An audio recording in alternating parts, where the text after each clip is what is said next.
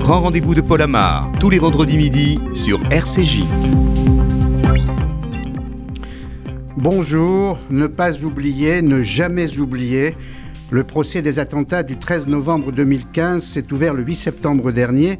La presse l'a largement couvert ce jour-là, mais depuis, il ne fait plus la une des grands médias. Un article, bien sûr, ça et là, sur les témoignages des rescapés terribles, émouvants, mais le silence en prime time, comme si la France voulait tourner la page et espérer que cette page soit la dernière d'un long chapitre sanglant.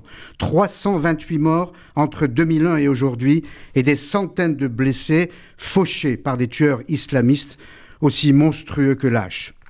Ne pas oublier, ne jamais oublier, devoir de mémoire, comme pour la Shoah. On le doit aux victimes et à leurs familles. Olivier Laplot, rescapé du Bataclan, et Denis Péchanski, qui œuvrent pour cette mémoire, nous dirons dans cette émission combien elle compte pour la reconstruction. Devoir de vigilance. On le doit au pays et à la protection des nôtres. Frédéric Pechnard, ancien directeur général de la police nationale, aujourd'hui vice-président du parti LR, nous dira si la démocratie a les moyens de lutter contre cet islamo-fascisme. Devoir de soutien aux victimes et de riposte aux terroristes. Joël Lévy, psychothérapeute à Tel Aviv, et Raphaël Jérusalemi, ancien officier du renseignement israélien, nous diront comment toute une société, et pas seulement son armée ou sa police, a appris à réagir à la terreur. Avant de les écouter, le rappel info de Margot Siffer. Bonjour Margot. Bonjour Paul, bonjour à tous. Le flash sur RCJ. Les obsèques de Bernard Tapie ont débuté ce matin à 11h en la cathédrale Sainte-Marie-Majeure. Le cortège funéraire est parti à 9h45 du Vieux-Port en présence des supporters marseillais. Le code vestimentaire choisi pour la cérémonie religieuse est le noir avec une écharpe aux couleurs de l'OM. En France, malgré une situation sanitaire stable, le gouvernement n'entend pas relâcher les efforts. C'est en substance le message passé hier par Gabriel Attal. Si adaptation du pass il devait y avoir, elle ne saurait être envisagée avant euh, le 15 novembre. C'est plutôt des décisions d'ordre national euh, et probablement plutôt des décisions par secteur. Le porte-parole du gouvernement a également autorisé la campagne de rappel vaccinal pour les soignants et les proches des personnes immunodéprimées. Des centaines de jeunes de la société civile africaine sont invités ce vendredi à Montpellier par Emmanuel Macron pour un sommet France-Afrique. Pour la première fois depuis 1973, aucun chef d'État du continent n'est convié. L'événement doit permettre, d'après la présidence française, d'écouter la parole de la jeunesse africaine. Le tribunal constitutionnel polonais juge une partie des traités européens incompatibles avec la constitution polonaise. Sa décision historique pourrait menacer le financement par l'Union européenne de la Pologne, voire son appartenance à l'Union européenne. Les relations étaient déjà très tendues. Et enfin, les Bleus ont renversé hier soir les Diables Rouges en demi-finale de Ligue des Nations. Ils l'ont emporté 3-2 grâce au but de Théo Hernandez, Kylian Mbappé et Karim Benzema. L'équipe de France décroche donc une place en finale.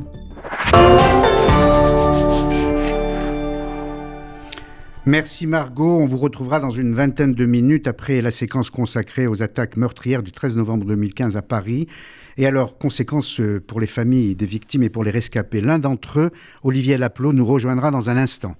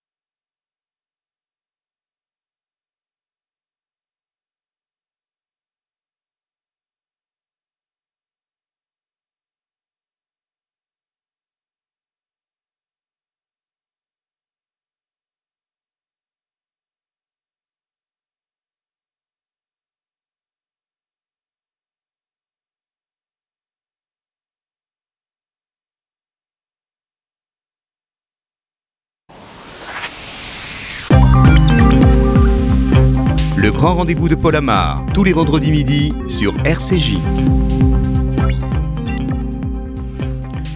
Bonjour euh, Olivier Laplot, merci euh, d'être là. Vous étiez au, au, Bataclan le 13 novembre 2015. Vous qui aimez tant la musique et vous avez survécu lors de cette soirée d'horreur qui avait commencé, rappelons-le, Laurence Goldman, au Stade de France. Oui, le Stade de France, hein, c'est là en effet que tout a commencé pendant le match France-Allemagne. Ce soir-là, il y a une compagnie de gardes républicains qui est chargée de surveiller les abords du stade. Ils sont à 25 mètres de la porte D, là où le premier kamikaze se fait exploser. Jonathan a témoigné à la barre. Je vois Manuel Diaz, dit-il, il a les yeux ouverts, le visage appuyé sur une de ses mains, à genoux. Comprends qu'il est mort. Puis j'aperçois les fils qui dépassent du corps du kamikaze et je comprends ce qui se passe. J'ai un moment de sidération. De l'autre côté du mur, j'entends le public applaudir et crier de joie. Je suis en face de deux mondes inconciliables, la vie et la mort autour de moi. Cette image me hante encore aujourd'hui. Et vous avez été particulièrement marqué, Laurence, vous qui allez tous les jours au, au procès, par le récit d'un rescapé Florian. Il oui. avait 24 ans à l'époque. Oui, il est aujourd'hui euh, avocat. Et ce qui frappe hein, en écoutant ces témoignages, c'est la jeunesse de ceux qui buvaient un verre aux terrasses, car il faisait très doux dans Paris ce soir du 13 novembre. Alors Florian, il se trouvait au Carillon. Vers 21h25, raconte-t-il, c'est la déflagration des armes automatiques. C'est très bruyant comme des pétards, mais c'est en rafale. Très vite on comprend, je me jette à terre, je suis très mal caché, le bruit est assourdissant continue. J'ai vu la silhouette d'un assaillant, un jeune homme de mon âge, l'arme à la main, extrêmement calme, il marche vers l'entrée et on entend des tirs saccadés. Il achevait des personnes au sol. Il y a un silence de mort, ça sent la poudre, une odeur affreuse et ça sent le sang très fort. Puis les premiers cris des gens qui sont touchés, des cris de douleur absolument atroces. On patauge dans le sang, on ne voyait plus le sol, on aide les gens comme on peut.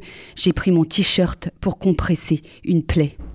Témoignage absolument bouleversant et euh, désormais ce sont les, les rescapés du Bataclan qui témoignent. Oui, ce sont des récits à la fois poignants et glaçants, comme celui de Clarisse. Elle avait 24 ans le 13 novembre 2015.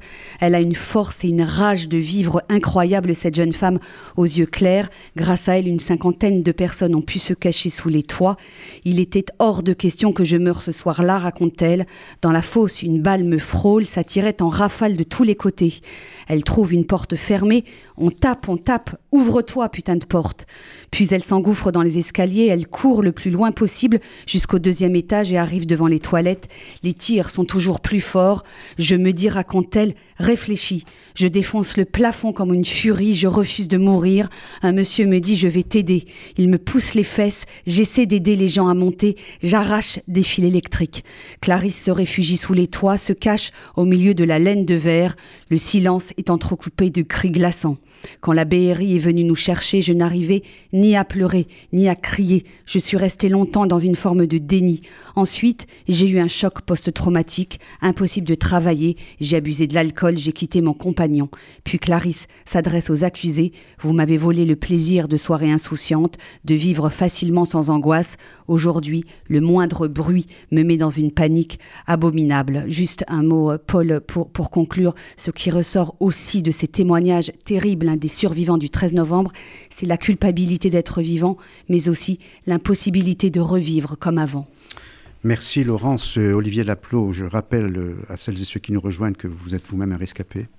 Vous étiez au Bataclan le 13 novembre 2015. Je, je retiens la, la phrase de Clarisse rapportée par Laurence la culpabilité d'être vivant. Vous l'avez vous-même ressenti Je l'ai ressenti pendant de nombreux mois, effectivement. Euh, ma femme qui était avec moi aussi. Euh, quand on est euh, témoin de ce genre d'horreur, hein, puisque en sortant, j'étais dans la, j'étais du même côté que Clarisse, euh, dont vous avez parlé il y a quelques instants, euh, dans une loge juste en dessous de celle où elle était, et on est passé par le même endroit en sortant. On est passé par la fosse, par les coursives, en, en, en marchant dans le sang et en étant témoin de l'horreur de ce qu'il y avait dans la fosse. Et, et, et, quand on ressort, on, on est on est pris d'une, on, on, on, se rend compte enfin de la dimension de ce que ça a pu être. Et, et, oui, on sent cette. Pourquoi nous? Et on, Pourquoi nous? On ressent qu'il s'agit d'une sorte de, de loterie mortifère. C'est un peu ça. Et il y a eu d'autres témoignages qui disaient euh, euh, Moi, j'ai la chance de ne pas avoir d'enfants. Il, y a des il y a des parents qui sont morts dans cette fosse. Il y, a des, euh, il y a des frères, il y a des sœurs. ma femme et moi, on n'avait pas encore d'enfants à ce moment-là. On avait ce projet, mais euh, c'est vrai que je me suis fait la même réflexion. Il y, a des, il y a des enfants qui ont perdu leurs parents, leurs grands-parents même, dans, ce, dans, dans, cet attentat et, et c'est terrible. Et dans cette loge où vous vous étiez réfugié, vous, vous étiez combien? Et Votre femme est toujours restée près de vous? J'ai eu cette chance, oui. On, a, on, a, on s'est tout de suite enfui ensemble. Euh, on, voilà, en passant parce qu'on pensait, parce qu'on pensait être une sortie de secours. Mais euh, donc on s'est retrouvé dans cette loge euh, un peu malgré nous. Au fond de cette loge, on a pu rester ensemble vraiment l'un à côté de l'autre. Et on est ressortis ensemble. On était plusieurs dizaines. J'estime entre, entre 30 et 45 personnes. Et les réactions étaient différentes euh? Très différentes. Il y avait des gens qui étaient très très lucides de ce qui se passait. Vous mais qui arrivaient à rester calme. Vous l'étiez, vous? J'étais très lucide de ce qui se passait. J'ai pas compris euh, à la seconde près ce qui se passait. Moi, je pensais à un problème technique. Euh, ma femme, elle connaissait le bruit des armes et savait, euh, savait ce qui se passait, donc m'a tout de suite tiré par le bras et on s'est enfui. Et mais voilà, on a, on a réussi à, à, rester relativement calme par rapport à d'autres qui étaient très très très paniqués et qu'on a essayé de, de, de raisonner entre guillemets et, mais la temporalité ensuite se, se, dilue complètement. Et à ce moment-là, dans la loge, euh, que voyez-vous Qu'entendiez-vous? Est-ce que les sons vous parvenaient? On entend des bruits sourds de tir, mais beaucoup moins forts qu'on les entendait quelques, quelques et, secondes mais plus vous tôt. comprenez qu'il s'agit d'une tuerie à ce ah, J'ai vu les flammes. J'ai pas vu les terroristes. J'ai vu euh, simplement des flammes sans pouvoir quantifier le nombre de terroristes ou voilà, d'attaquants. Euh, mais une fois, une fois, une fois dans la dans la loge, on, on, entend de façon plus sourde. Donc on est un peu coupé de l'action, si je puis dire. Et, et, dans ce qui m'a semblé être en fait une demi-heure, trois quarts d'heure, on ressent la déflagration de, de Dami Moore qui explose sur scène, après avoir été neutralisé par le, par le, le commissaire de la BAC. Et, euh, et c'est là qu'on se rend compte qu'il y a d'autres soucis. Mais quand je vous dis que j'ai cru que c'était une demi-heure, trois quarts d'heure, c'était vraiment ça, alors mmh. qu'on a appris durant le procès que c'était seulement dix minutes. Donc le temps... Euh... Et quand vous êtes ressorti, vous avez traversé la salle On a traversé la salle. ça a été dit yeux, par plusieurs témoignages. Les yeux baissés, les, exact... ou... bah, en fait, la BRI nous a demandé de garder les yeux fermés ou euh, ou vers le plafond, mais euh, on pouvait pas. On glissait sur du sang, on, on butait, j'ai buté contre un corps et j'ai été obligé de regarder là où j'allais.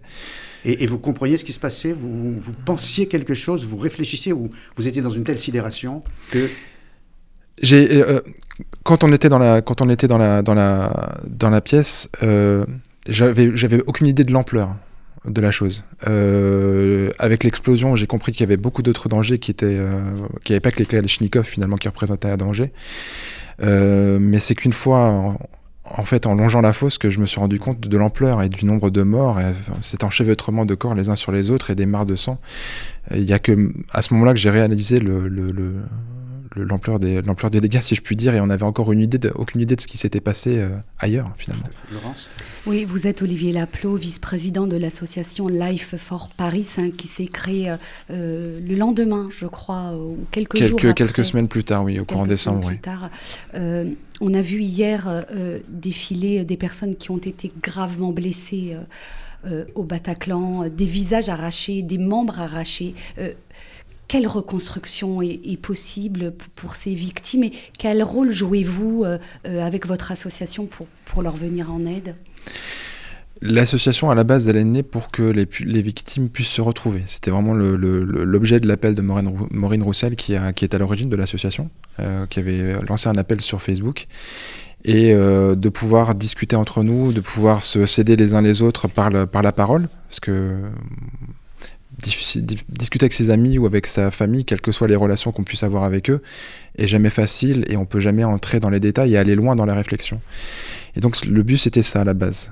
Et, et, le groupe a grossi, a grossi, a grossi au fur et à mesure, et on s'est rendu compte qu'on avait d'une certaine, façon, certaine façon une, une, une, légitimité de plus en plus grande et une parole de plus en plus euh, forte à, à passer. Et euh, on, a, on a voulu aussi continuer à, à aider les victimes dans leur parcours. Euh, donc c'était non seulement une entraide morale, on va dire à la base, mais il y a eu aussi tout, toute l'aide autour du parcours administratif. Euh, le, on a, il a été question du fonds de garantie, mais bon, c'est un un autre, une autre question. Mais il y a, tellement de choses à régler dans la vie d'une personne euh, qui est victime d'attentats qu'il a fallu aussi installer tout ça et on a participé à tout ce qui a pu euh, se faire comme amélioration euh, suite à ces attentats. François Hollande, qui est le président de l'époque, a, été très touché, je pense, par, ce qui s'est passé. Il y a eu le secrétariat d'État, etc. Donc c'était. Mmh. Alors, vous auriez pu euh, occulter définitivement cette euh, terrible séquence. Vous, vous l'avez conservée au sens littéral du terme sur votre peau. Alors, les auditeurs ne le voient pas, mais vous avez fait un tatouage. J'ai fait un tatouage, effectivement. Pourquoi Euh, déjà parce que j'aime ça, les tatouages. euh, que j'ai des tatouages qui ont une signification pour moi. Et euh, ce tatouage que j'ai fait réalise, enfin, représente, euh, représente un- le, signe du métal avec les, deux doigts, les deux doigts levés, avec un pansement dessus et une goutte de sang qui ressort d'un doigt pour euh, marquer la blessure aussi.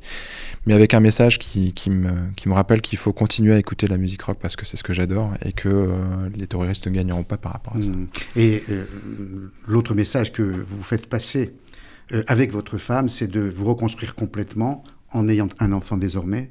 Exactement, ça a pris du temps. Je, je reviens sur les témoignages qui se sont passés hier, mais qui disaient que c'était très dur ensuite de- de- d'offrir un, un tel monde à un enfant, qu'il y ait une vraie réflexion derrière ça. Ça nous a pris du temps, mais on a réussi. Et euh, dernière question, Olivier Laplot, quand votre enfant verra votre tatouage, il vous posera la question que vous lui direz-vous Est-ce que vous lui raconterez ou pas? Je lui ai déjà dit quelques mots en passant devant le Bataclan une fois où c'était pas spécialement prévu. On, on se baladait devant. et Je lui ai expliqué qu'il y avait des, des gens qui nous avaient fait du mal à l'intérieur, sans entrer dans les détails évidemment. Il a trois ans et demi. Mais euh, oui, je lui en parlerai. oui. Merci beaucoup, Olivier Laplot, d'être euh, passé nous voir et Merci à vous. de témoigner si, si sobrement et si calmement. Euh, je rappelle le nom de votre association que Laurence a cité tout à l'heure, Life for Paris. En un mot, euh, des termes anglais choisis pour montrer le caractère universel. Universel, et puis il faut pas oublier qu'il y a de nombreuses victimes étrangères aussi, donc c'était pour leur montrer qu'elles sont les bienvenues. Une façon de répondre au terrorisme qui est passé du terrorisme local, je les cite malheureusement, au terrorisme global. Merci beaucoup, Olivier Laplot. Dans un instant, nous accueillerons Denis Péchanski, historien de la Seconde Guerre mondiale, directeur de recherche au CNRS. Denis Péchanski nous aide précisément à ne pas oublier, ne pas oublier la tragédie du XXe siècle, l'horreur nazie, la Shoah. Il nous aidera désormais à ne pas oublier la tragédie de ce siècle, l'horreur islamo-fasciste. Il est le co-auteur avec le neuropsychologue Francis Eustache d'un énorme travail de recueil de la mémoire des attentats du 13 novembre 2015. Il nous en parlera après cette pause.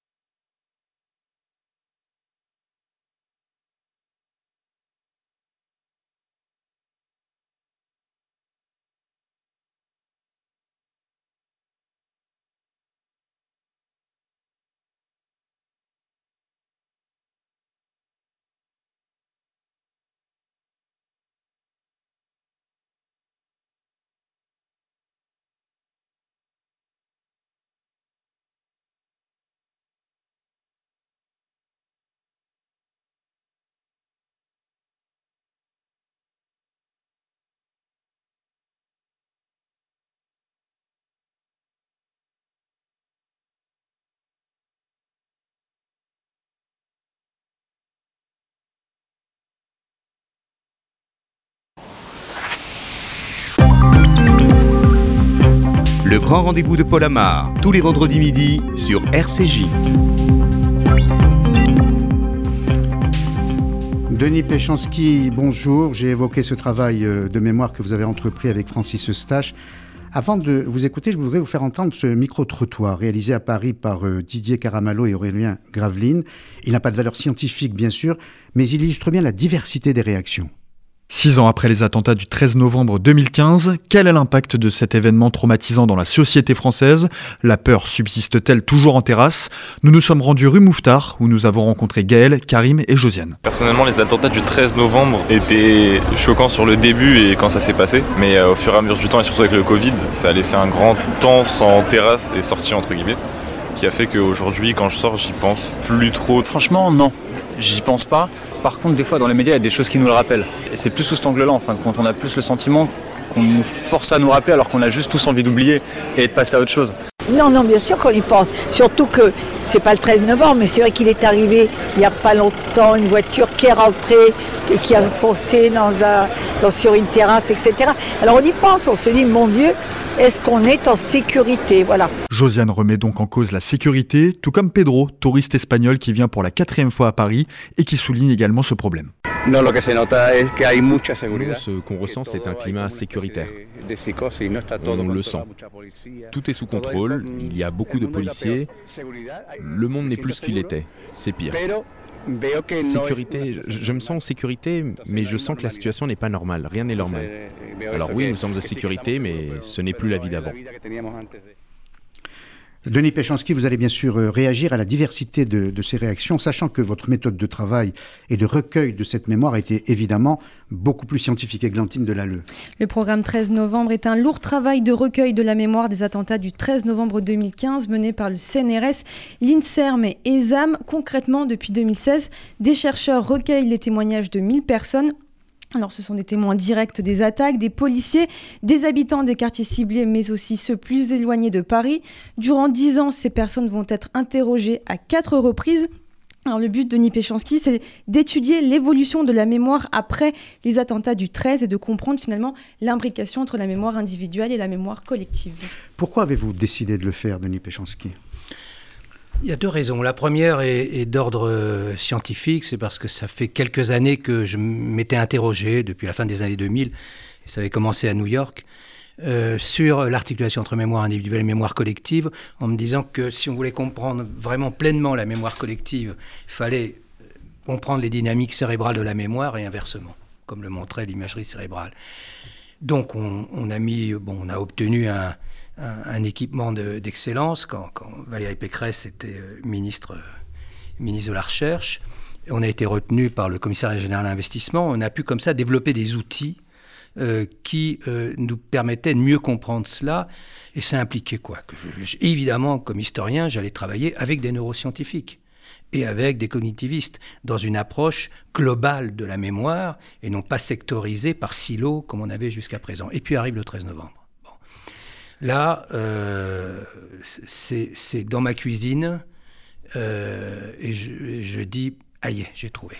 On va faire 1000 entretiens, quatre fois de suite en 10 ans, en essayant de retrouver les mêmes, en faisant de l'audiovisuel avec l'INA, le CPAD, qui étaient déjà nos partenaires, pour aussi qu'on ait des images, une sorte de patrimonialisation, mais aussi euh, de la mémoire du trésor, mais aussi une étude, donc avec une dimension scientifique. Je téléphone à mon collègue et ami Francis Eustache qui me dit, écoute, moi, euh, euh, j'ai eu la même idée, mais je voudrais qu'on travaille sur le trouble de stress post-traumatique que vous avez euh, bien évoqué tout à l'heure, et qui est vraiment la maladie, la pathologie de l'époque. Et on, on s'est lancé parce que, parce que derrière l'exigence scientifique, répondre avec nos armes, les armes de la recherche, de la connaissance, Évidemment, il y a un engagement citoyen. Évidemment, il y a l'idée, euh, voilà, en quelque sorte, on leur doit ça. Alors, comment établir une mémoire collective quand Clarisse, pour reprendre le propos rapporté tout à l'heure par Laurence, dit, s'adressant au tueur, Vous m'avez volé ma vie, vous m'avez volé mes soirées insouciantes, vous m'avez volé le plaisir de marcher dans la rue. Et quand Olivier Laplot, ici même, dit Avec ma femme, nous qui étions dans la loge du Bataclan, nous avons décidé de nous reconstruire et de faire un enfant. Donc deux réactions très différentes l'une de l'autre.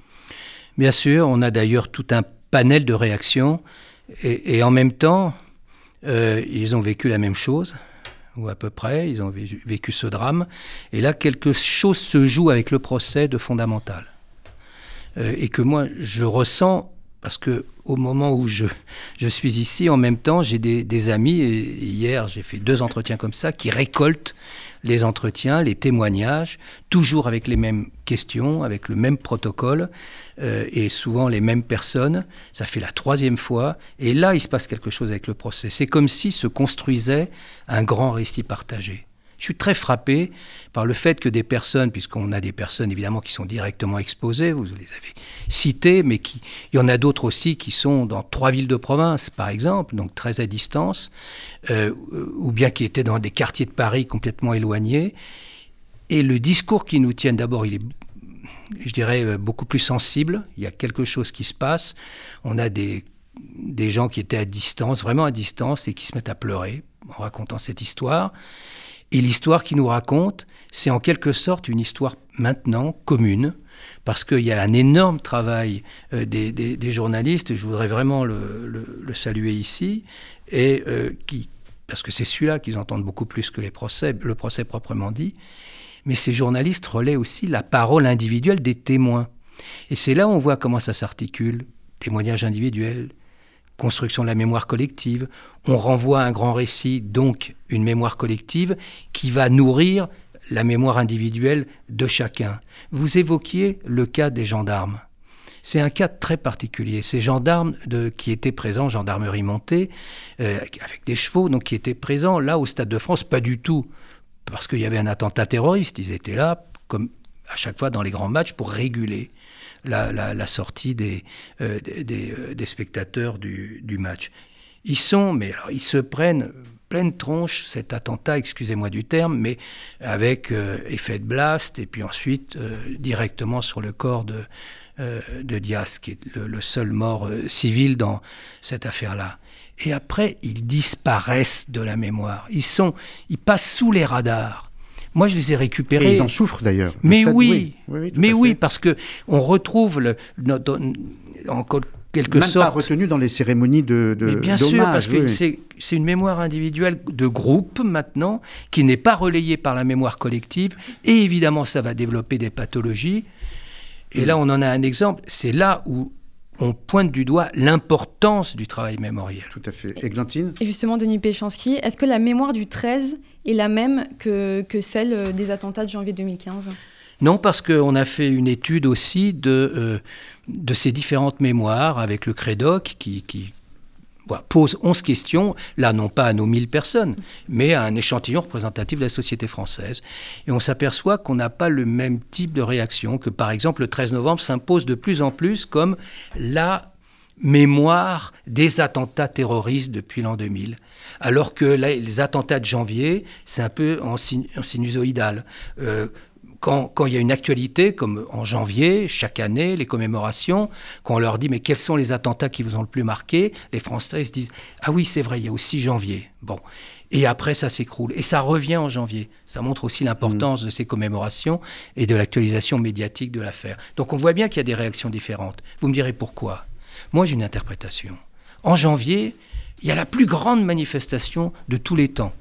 Tellement importante que d'ailleurs il y a beaucoup de témoins qui nous disent ah oui cette manifestation après Charlie Hebdo et l'hypercachère. après l'hypercachère ils me disent ah oui la manifestation qu'on a faite après le 13 novembre donc nous on dit rien parce que ça nous intéresse d'avoir la vérité du témoin. Donc y compris quand il se ça veut dire que quand il se trompe vous ne corrigez pas. Jamais. Vous laissez l'erreur mais évidemment, on ne va pas se mettre à intervenir, de même que quand on a un policier de, base du 11e qui était là dès le début devant le Bataclan et qui se met, à, il me dit en face, il me dit ouais, puis il y en a marre, il y en a que pour la BRI, alors qu'ils sont venus une heure plus tard. Je ne vais pas lever le doigt en disant écoutez, euh, mm. cher ami, euh, ils sont sortis, euh, les terroristes sont sortis à 21h47. Il y a les deux, les deux cadors de, de, extraordinaires de la BAC qui, qui, vont liquider un des terroristes à à 21h58, 59, et, la, et la BRI, les premiers arrivent à 22h20. Mais je, parce que ça m'intéresse qu'ils me disent hmm. ça. S'ils me le disent, c'est que ça renvoie à quelque chose. Alors, il y a des récits individuels, mais vous parlez, vous, de récits partagés et de mémoire qui devient, au fond, commune, pour ne pas dire collective. Est-ce que ça aide à la reconstruction? C'est fondamental dans la reconstruction. D'abord, c'est fondamental parce que les personnes qui ont vécu ça se disent Ah, la société ne nous oublie pas. Et je l'indique parce que les survivants, les rescapés des terrasses ou du Stade de France, ou les parents endeuillés, ça, c'est aussi une autre composante, et je peux vous dire que dans les entretiens, c'est le plus dur. Bon, eh bien, les, rescapés euh, des terrasses, ou les parents endeuillés des terrasses, ils nous disent mais euh, on nous oublie. Parce que la mémoire du 13 novembre, c'est le Bataclan.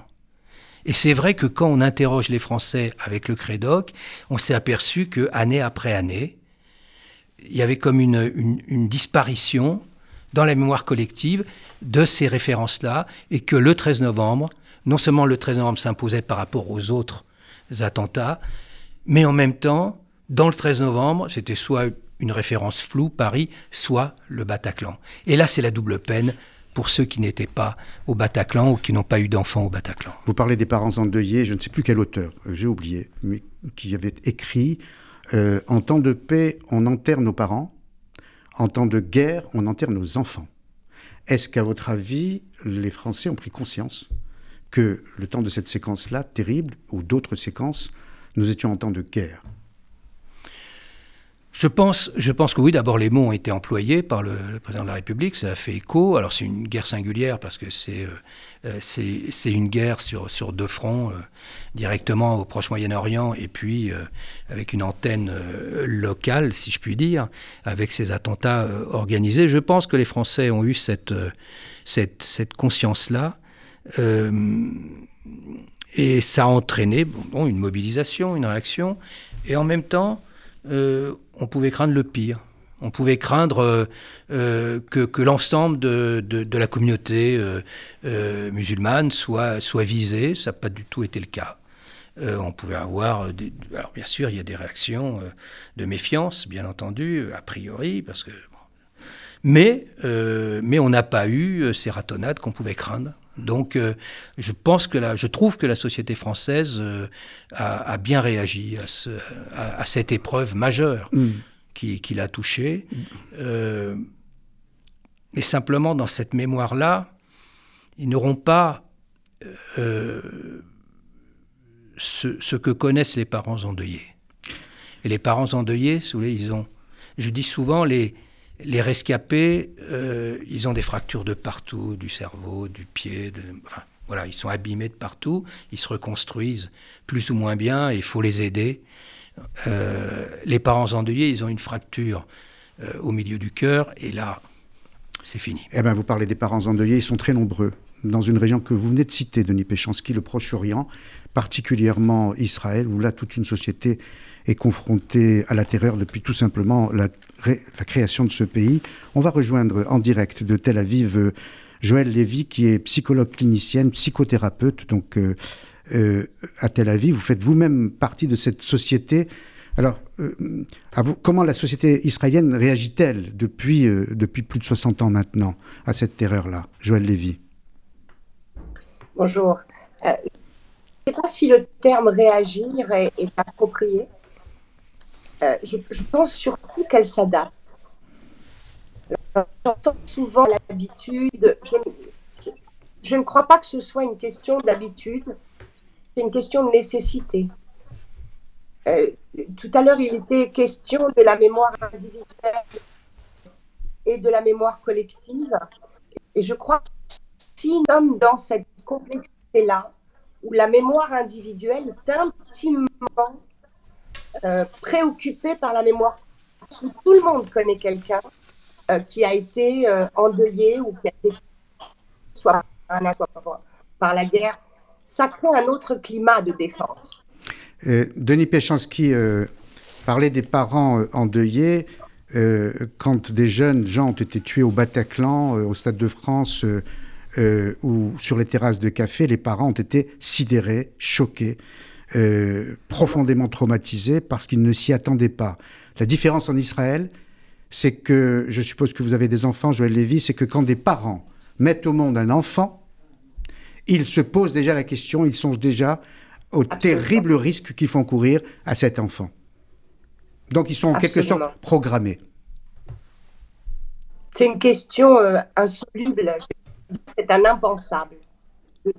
Et pourtant, euh, la plupart des très que leurs enfants soient à l'armée et qu'ils sont dans, absolument terribles. Parce que qu'un enfant aille, euh, euh, l'armée, c'est d'abord cette idée du danger. Et en même temps cette fierté qui participe à l'effort collectif. je vais devoir vous, vous interrompre, Joël. Je vais devoir vous interrompre parce que la liaison Internet ne marche pas très bien, le son est haché.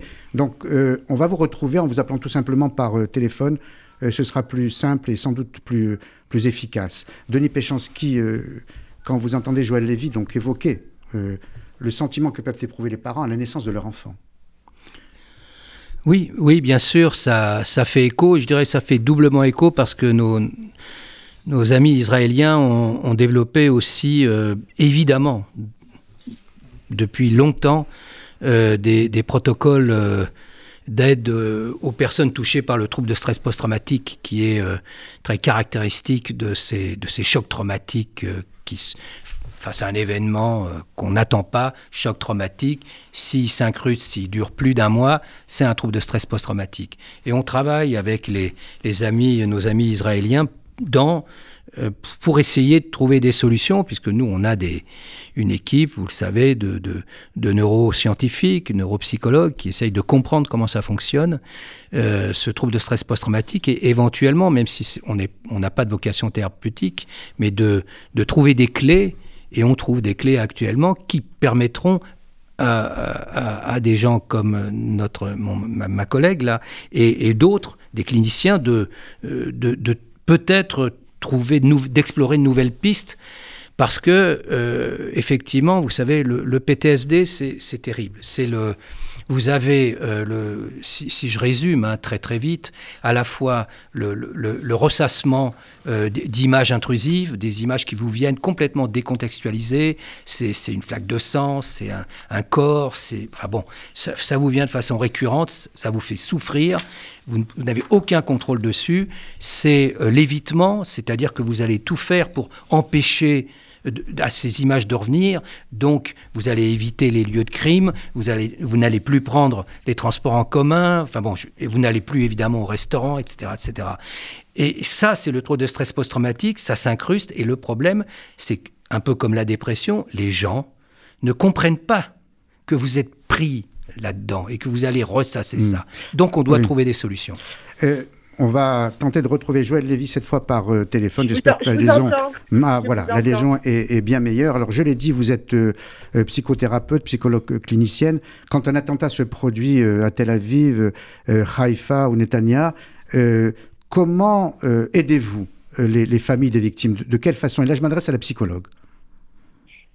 Écoutez, d'abord, il, il, faut malheureusement un temps de latence. Je dis malheureusement parce que mon collègue vous le confirmera il y a le temps de la sidération, y compris en Israël, euh, quand ça touche quelqu'un euh, en particulier. Donc il faut ce temps de latence qui joue contre euh, ce, travail thérapeutique, puisqu'on sait depuis longtemps maintenant que plus on aide précocement, mieux seront nos possibilités, meilleures seront en tout cas nos possibilités d'intervention et d'attaquer immédiatement ces ressassements et, et tous ces, mécanismes de défense qui s'organisent, qui ne sont pas stupides, mais qui, sont nécessaires et en même temps pénalisants. Euh, effectivement, on s'appuie sur euh, les réalités du pays, le collectif, mais face à une douleur parentale euh, de, cette sorte-là, c'est un impensable. Les, mon collègue disait tout à l'heure que le cœur est brisé, le cœur est mort dans ces cas-là c'est vraiment euh, extrêmement compliqué. Alors il y a d'autres situations euh, quand la, personne est, elle-même touchée dans son corps.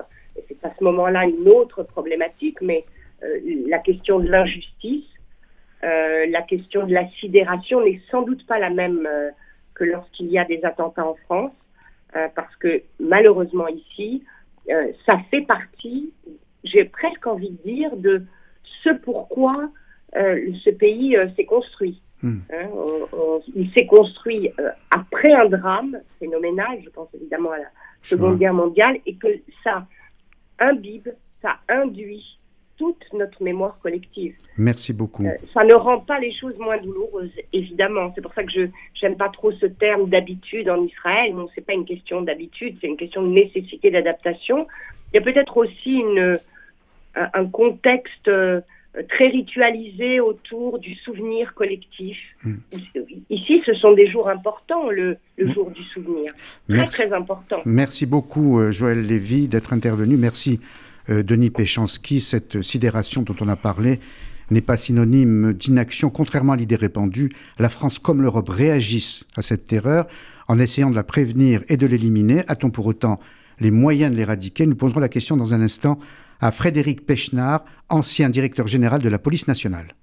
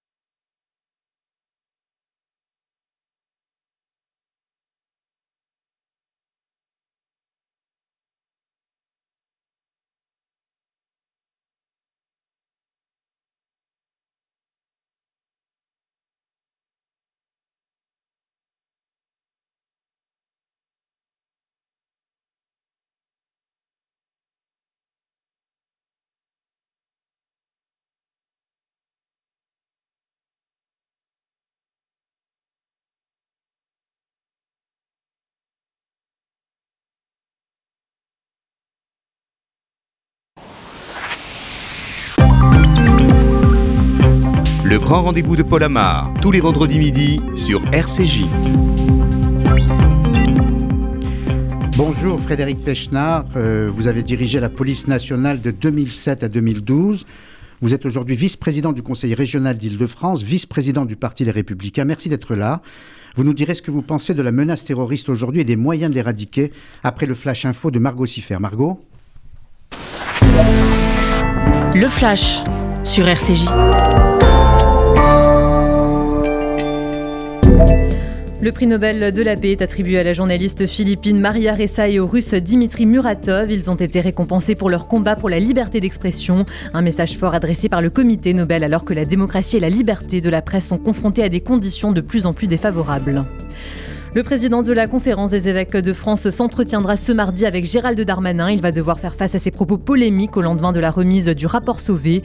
Il a affirmé que le secret de la confession était plus fort que les lois de la République. Écoutez la réponse du ministre de l'Intérieur. Il m'apparaît normal que ce qui est expressément prévu par la loi française, c'est-à-dire de pouvoir délier du secret des enfants qui sont maltraités, violentés, qui ont des agressions sexuelles, il m'apparaît normal que tout le monde en France, y compris des personnes religieuses, puisse le faire. En Israël, les élèves des localités classées vertes en raison d'un faible taux de contamination au Covid ne seraient plus contraints de se placer à l'isolement s'ils sont cas contact. Cette nouvelle mesure entrera en vigueur dès dimanche. La semaine dernière, plus de 40 000 élèves étaient encore en quarantaine. Et enfin, le journaliste Étienne Moujotte est décédé hier à l'âge de 81 ans des suites d'un cancer. Il avait été directeur des programmes et vice-président du groupe TF1. Il avait également sillonné les rédactions comme France Inter, Europe 1 ou encore RTL. Merci Margot. La menace terroriste est une euh, réalité qu'aucun expert ne conteste aujourd'hui. Mais les Français la perçoivent-elles vraiment ou feignent-ils de ne pas en prendre conscience? Les sondages nous permettent d'y répondre, Églantine. Sondages aux résultats contradictoires. Oui, depuis 2020, tous les esprits sont tournés vers l'épidémie de Covid-19 et non plus vers la menace terroriste. Et cela se ressent dans les chiffres dans les chiffres, pardon, près de 30% des Français percevaient la menace comme faible en septembre 2020. Cette étude nous montre aussi que le taux d'inquiétude face à la menace terroriste évolue en fonction des attentats. Alors par exemple au moment de l'assassinat de Samuel Paty ou même de l'attentat de la basilique de Nice, 96% des Français évaluaient la menace comme fortement élevée. Et aujourd'hui, comment l'aperçoivent-ils C'est un chiffre en baisse, 75% malgré deux attentats contre des policiers en 2021. En revanche, Paul, on observe aussi de fortes disparités suivant la sympathie partisane des Français. Ceux qui évaluent la menace terroriste comme faible votent principalement pour la France insoumise ou les Verts. Euh, merci pour ces précisions, euh, Églantine. Frédéric Pechnard, faites-vous vous, euh, la différence entre perception et réalité? Pensez-vous que la perception est différente de la réalité telle que vous, au poste que vous avez occupé, que vous occupez toujours d'ailleurs, en tant que vice-président du Conseil régional, puisque vous êtes chargé des questions de sécurité, cette réalité est-elle plus forte que la perception? Parce que vous, vous la connaissez. Oui, absolument. Il y a une différence, une distorsion entre la réalité et la perception. On le voit bien d'ailleurs dans ce que vous venez de dire sur les, sondages. Et moi, je suis frappé d'ailleurs par ça, finalement par, euh, d'une certaine façon, l'absence de résilience euh, de, la France. C'est-à-dire que euh, depuis maintenant plusieurs années, même plusieurs dizaines d'années qu'on est confronté au terrorisme, même si le, terrorisme de Daesh a été plus particulièrement violent et nous a plus particulièrement impressionnés en France on, va surréagir, si je peux dire, au moment de l'attentat. Il est parfaitement normal qu'on rende hommage à nos morts, il est parfaitement normal qu'on euh, en parle. Mais on s'aperçoit que quel que soit l'attentat, pendant 4 ou 5 jours, on ne va plus parler que de ça ça va être euh, le sujet numéro un, le président de la République va se déplacer, euh, quoi qu'il arrive, il y aura des cérémonies, etc. Et après, ça va retomber comme un soufflet et on n'en parlera plus du tout. Et je pense que ce n'est pas du tout la, bonne façon de réagir euh, face au terrorisme. On est, on est rentré depuis déjà plusieurs années dans un risque terroriste important ça continue, ça existe. On voit ce qui se passe en Afghanistan, on voit surtout d'ailleurs ce qui se passe en Afrique qui va nous impacter beaucoup plus rapidement et beaucoup plus durablement, euh, nous, en France. On voit ce qui se passe régulièrement aussi en France. Et, je pense que la résilience, le, bon niveau, c'est d'être toujours euh, euh, en faisant attention, si vous voulez, d'être toujours sur un, niveau où on pense au terrorisme, où on pense que ça peut arriver et où il faut s'y préparer en permanence. Donc vous nous dites que la menace reste élevée malgré la défaite de Daesh en Syrie et en Irak. Bien la sûr, menace reste élevée. Bien sûr, la menace est très élevée. Euh, vous l'avez dit, tous les experts le disent, mais euh, très honnêtement, il n'y a pas besoin d'être un immense expert pour le dire. Regardez la situation sécuritaire. Bon, on, voit ce qui se passe en, Afghanistan. L'Afghanistan a été longtemps la matrice des mouvements euh, djihadistes. On peut craindre qu'elle le redevienne. Mais moi, ce qui me frappe particulièrement, c'est la situation en Afrique. Euh, où euh, petit à petit, enfin je, je, le répète souvent, mais quand j'étais directeur général de la police, euh, l'idée, en dehors de l'Algérie où la situation était très tendue à ce moment-là, mais l'idée qu'on risque quelque chose au Maghreb, dans le reste du Maghreb ou en Afrique ne viendrait à personne.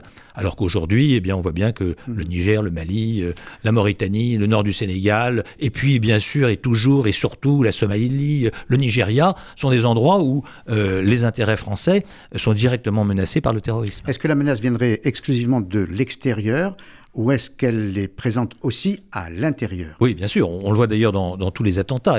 C'est intéressant de suivre le parcours euh, des, terroristes. Vous avez des terroristes exogènes qui viennent de l'extérieur et d'autres endogènes. Ça fait déjà longtemps. Euh, rappelons les, les, attentats de 1995 avec Kaed Kelkal, qui était un, jeune, un jeune Français issu de la banlieue lyonnaise. Et, effectivement, c'est souvent l'amalgame euh, des deux qui crée les principales difficultés. Et nous avons à faire face à la fois un ennemi de l'extérieur et ce qui est d'une certaine manière bien plus préoccupant d'un ennemi de l'intérieur. Alors la France se donne-t-elle euh, les moyens de lutter contre cette menace avant de vous poser la question euh, des précisions d'Églantine sur les mesures déjà prises? Entre les attentats de janvier 2015 et ceux du 13 novembre, plusieurs axes vont, vont être explorés, comme la création de plus de 2500 emplois consacrés à l'action contre le terrorisme ou encore la lutte contre les sites salafistes. Et le choc du 13 novembre a poussé François Hollande à prendre à prendre une série de mesures. En effet, lors du congrès de Versailles, le chef de l'État avait demandé la révision de la Constitution ou encore la dissolution de certaines associations. Il s'agit de pouvoir disposer d'un outil approprié pour fonder la prise de mesures exceptionnelles pour une certaine durée, sans recourir à l'état d'urgence et sans compromettre l'exercice des libertés publiques. Il est légitime que la Constitution comporte les réponses pour lutter contre ceux qui voudraient y porter atteinte. De la même manière que sont voués à la dissolution les associations ou les groupements de fait qui provoquent la haine ou incitent à la commission d'actes terroristes. Un pacte de sécurité était aussi sur la table avec la création de 5000 emplois supplémentaires de postes de policiers, mais aussi l'éventuelle déchéance de nationalité qui avait provoqué de vives polémiques à l'époque. La déchéance de nationalité ne doit pas avoir pour résultat de rendre quelqu'un apatride, mais nous devons pouvoir déchoir de sa nationalité française un individu condamné pour une atteinte aux intérêts fondamentaux de la nation ou un acte terroriste, même s'il est né français, dès lors qu'il bénéficie d'une autre nationalité. Le gouvernement, le gouvernement Macron, pardon, lui, s'attaquera aux bases idéologiques du terrorisme islamiste dans sa loi contre le séparatisme, avec par exemple le durcissement des conditions d'encadrement de l'instruction à domicile et de certaines associations culturelles ou sportives. Merci Églantine. Est-ce que ces mesures prises par des gouvernements successifs sont aujourd'hui suffisantes euh, Domi- euh, Frédéric Pechnard Alors, je voudrais rappeler euh, assez rapidement comment fonctionne la lutte antiterroriste en France. C'est important. Vous avez un, parquet des juges d'instruction qui sont des gens qui sont spécialisés, ça fonctionne bien. Nous avons une police judiciaire donc qui font euh, euh, l'investigation, on le voit dans le procès, c'est la brigade criminelle de Paris qui a fait toutes les investigations et qui permettent ensuite d'arrêter les complices et puis de comprendre ce qui s'est passé. Nous avons les groupes d'intervention, la BRI, euh, le RAID, le GIGN euh, pour euh, la gendarmerie, qui interviennent au moment où, où- c'est chaud, si vous me permettez cette expression. Mais fondamentalement, la lutte contre le terrorisme, c'est un travail de renseignement.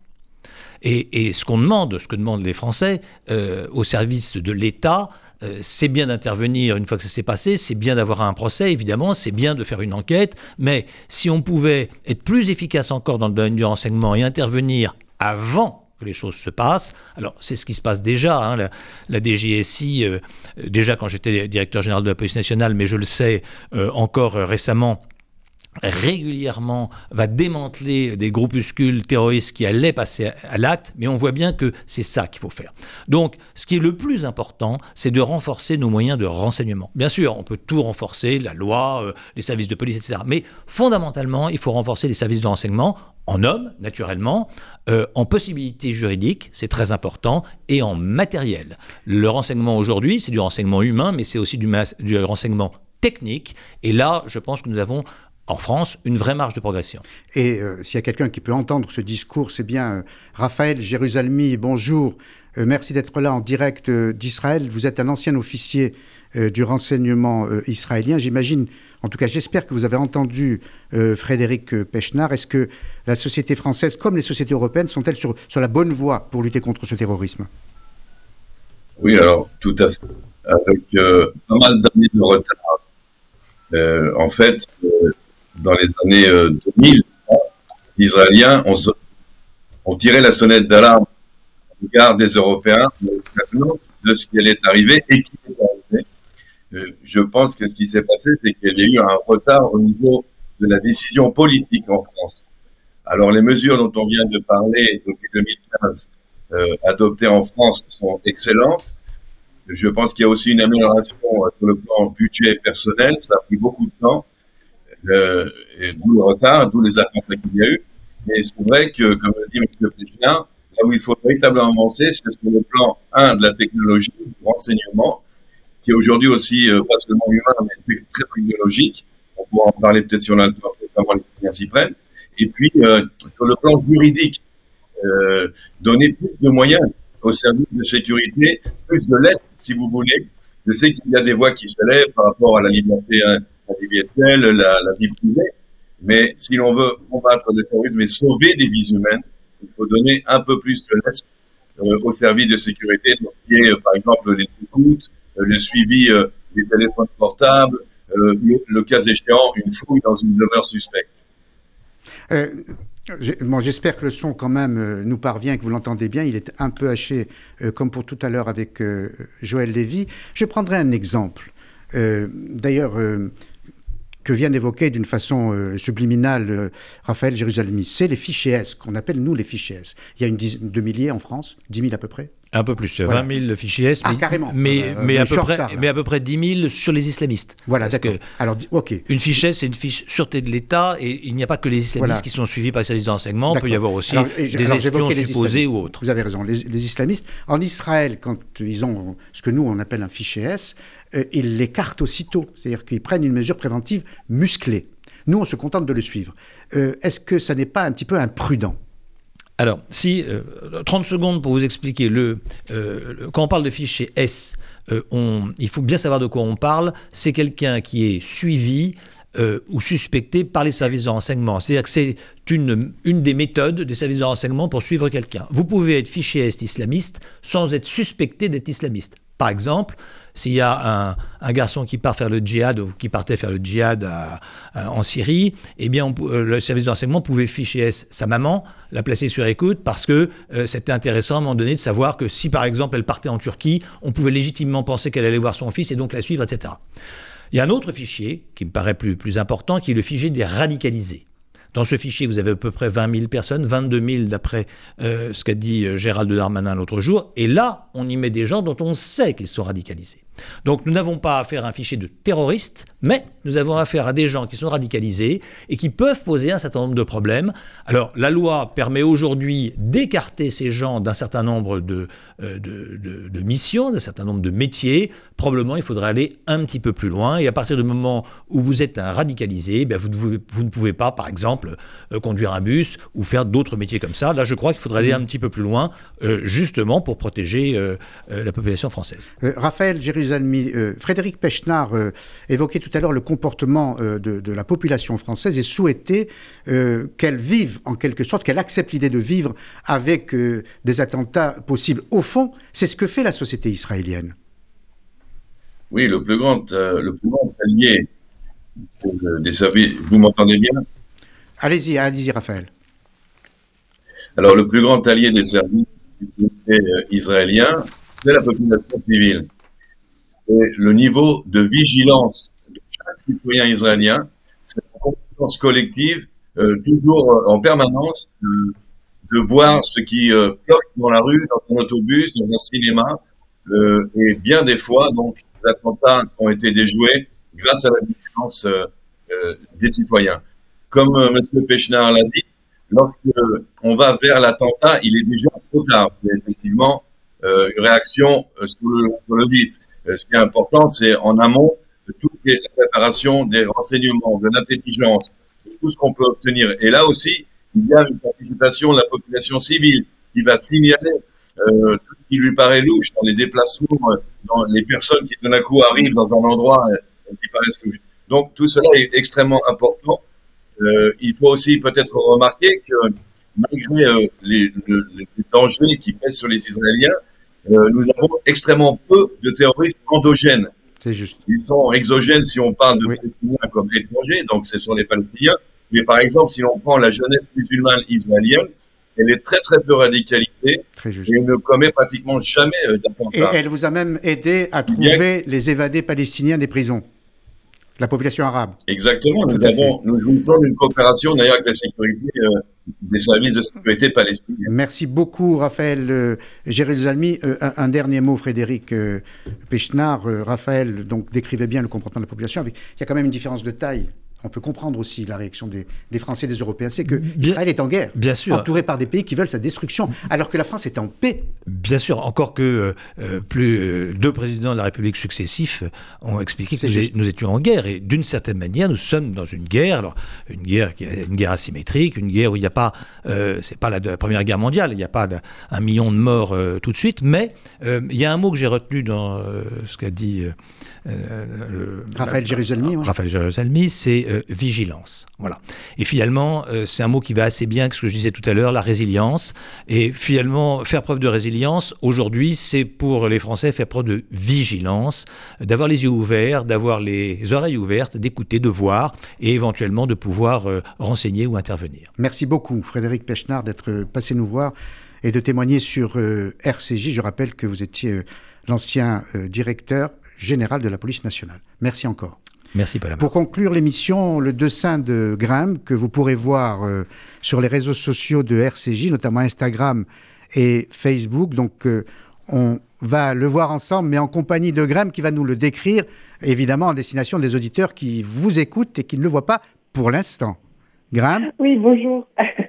Bonjour. je vous ai fait un, un dessin aujourd'hui euh, pour commenter l'annonce récente qui a été faite de la découverte d'un vaccin contre le paludisme Et c'est donc le titre du dessin, découverte d'un vaccin contre le paludisme. Et on voit euh, deux personnages, un homme blanc d'un côté qui porte un t-shirt euh, anti-vax et qui est en face d'un enfant euh, africain à qui il dit ne cède pas à cette dictature sanitaire. Voilà. Le paludisme est une maladie qui tue environ deux enfants, un enfant toutes les deux minutes, pardon, et la découverte d'un vaccin, bien qu'il ne soit encore performant qu'à 30%, est une avancée médicale fondamentale et je me suis demandé ce qu'en penseraient nos euh, chers anti-vaccins français qui clament que l'imposition d'un vaccin est une atteinte aux libertés fondamentales. Excellente initiative et excellent dessin. J'espère que vous n'aurez pas d'ennui avec les anti-vax. Et vous avez raison de rappeler le nombre de morts tués par le paludisme, d'enfants morts, 260 000 enfants chaque année en Afrique. Merci beaucoup, euh, Grimpe. Merci à toutes et à tous. Et on se retrouve vendredi prochain de midi à 13h. Au revoir.